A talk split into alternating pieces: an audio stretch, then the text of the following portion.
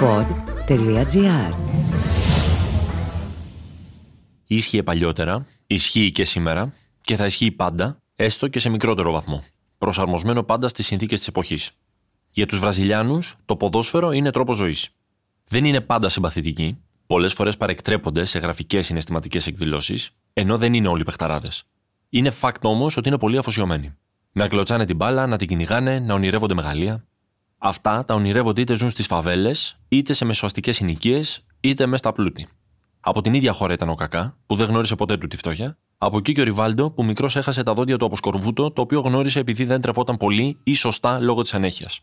Γι' αυτό διέπρεψαν ιστορικά. Γι' αυτό και κάθε πιτσιρίκι από το λιμάνι του Αρακαζού ως το Σάο Πάολο και από τον Μπέλο Οριζόντε ως τον Παρανά, είτε τα Χριστούγεννα είτε στα γενέθλιά του, θέλει μια μπάλα και ένα τέρμα, με δοκάρια όπως να είναι. Αρκεί να μπορεί να φανταστεί ότι είναι ο Ρωμάριο, ο Ρονάλντο, ο Γκαρίντσα ή ο Νεϊμάρ, ανάλογα με την εποχή. Και ότι παίζει στον Μπερναμπέου ή στο Καμνόου ή στο Μουντιάλ. Ή έστω στη Φλαμέγκο και την Κορίνθιανς. Αν μετά όσοι πετύχουν γίνονται κεντρικοί στάρ ή ξεφτιλίζονται βουτώντας μέσα στην περιοχή με το άγγεγμα του ανέμου, καμιά φορά χωράει και εξήγηση. Είναι ότι συχνά ξεκίνησαν από το τίποτα ή και υπό του μηδενός για να γίνουν κάποιοι. Κάποτε μπορεί να ζούσαν σε μισοκρεμισμένα σπίτια μέσα σε γειτονιές που βρωμούσαν από σκουπίδια ή από καπνισμένε κάρνες όπλων. Οι φίλοι τους ίσως ρουφούσαν κόκα σε ένα στενό ή σκοτώνονταν από συμμορίες, από την αστυνομία, με βία μεταφορική και κυριολεκτική. Για αυτούς το ποδόσφαιρο ήταν μέσο και προορισμός μαζί. Έπαιζαν με τους φίλους τους για αρχή και ξέφευγαν από τη μιζέρια στη συνέχεια. Κάποιοι αυτό δεν το ξέχασαν. Ακόμη και αν έφτασαν σε τελικούς, αν γέμισαν τραπεζικούς λογαριασμούς με εκατομμύρια και πλέον είχαν ό,τι ήθελαν. Ό,τι ήθελαν. Ένας τέτοιος ήταν ο Ροναλντίνιο, που έφτασε να στηρίζει τον ακροδεξιό πρόεδρο Μπολσονάρο, να χρωστάει σε όλους, να φτάνει να συλλαμβάνεται για κατοχή πλαστού διαβατηρίου, να φυλακίζεται στην Παραγουάη, να υποφέρει μακριά από τη χρυσόσκονη του Καμ Νόου και την Παρσελώνα, της Ελεσάου και του Μουντιάλ του 2002. Της απόλυτης κορυφής. Λέει. Ο μπαμπάς μου μου έλεγε ότι ήταν καλύτερα να παίζω ξυπόλυτος ποδόσφαιρο για να συνηθίσει το πόδι μου στην επαφή με την μπάλα. Αυτό όμως που συνέβαινε πραγματικά ήταν ότι δεν είχαμε χρήματα να αγοράσουμε παπούτσια. Όταν κατέκτησα τη χρυσή μπάλα, δεν έκλαψα από χαρά. Έκλαψα γιατί δεν είχα τον πατέρα μου δίπλα μου, να με δει και να με καμαρώσει. Όταν μου είπαν να μπω στο γήπεδο και να το διασκεδάσω, προσπαθούσα να κάνω μαγικά με την μπάλα. Τώρα πια δεν μπορείς να το πεις αυτό. Βλέπω παίχτες που δεν διασκεδάζουν ούτε οι ίδιοι, ούτε ο κόσμος που τους παρακολουθεί. Το Ροναλντίνο τον λάτρεψαν, γι' αυτό και δεν μπορούν να του κρατήσουν κακή εφανατική του.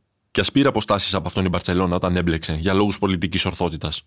Για όποιον αγαπάει το ποδόσφαιρο, θα είναι πάντα εκείνος ο παιχταράς με το χαμόγελο στα αυτιά που μέσα από το ποδόσφαιρο προσπαθούσε να αλλάξει τον κόσμο του, να εξασφαλίσει μια για πάντα την οικογένειά του και να κάνει χαρούμενους αυτούς που γέμιζαν το γήπεδο για να τον δουν. Να πούμε ότι έπρεπε να προσέχει που μπλέκει, να διαχειριστεί τη δόξα του με σύνεση, να φροντίσει για την ιστεροφημία του. Να το πούμε. Τι θα αλλάξει. Τελικά, ένας άνθρωπος με αδυναμίες ήταν που αν δεν γινόταν παγκόσμιας φήμης, ίσως να μην τις έβλεπε να διωγγώνονται και τόσο, που τελικά να τον πνίξουν. Απλά έτσι δεν θα γινόμασταν και τόσο χαρούμενοι βλέποντάς τον. Α μην είμαστε λοιπόν τόσο αυστηροί μαζί του. Ένα φτωχό παιδό ήταν που θέλησε να γίνει ήρωας με μία μπάλα στο Πόρτο Αλέγκρι. Και έγινε σε όλο τον πλανήτη.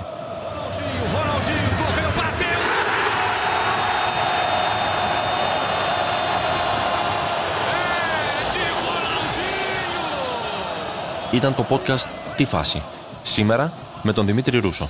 Στους ήχους, ο Μάριος Πλασκασοβίτης.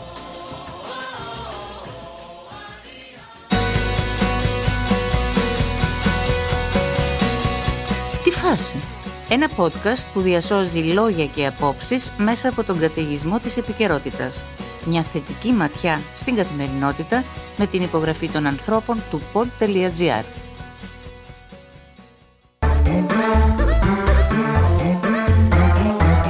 pod.gr. Το καλό να ακούγεται.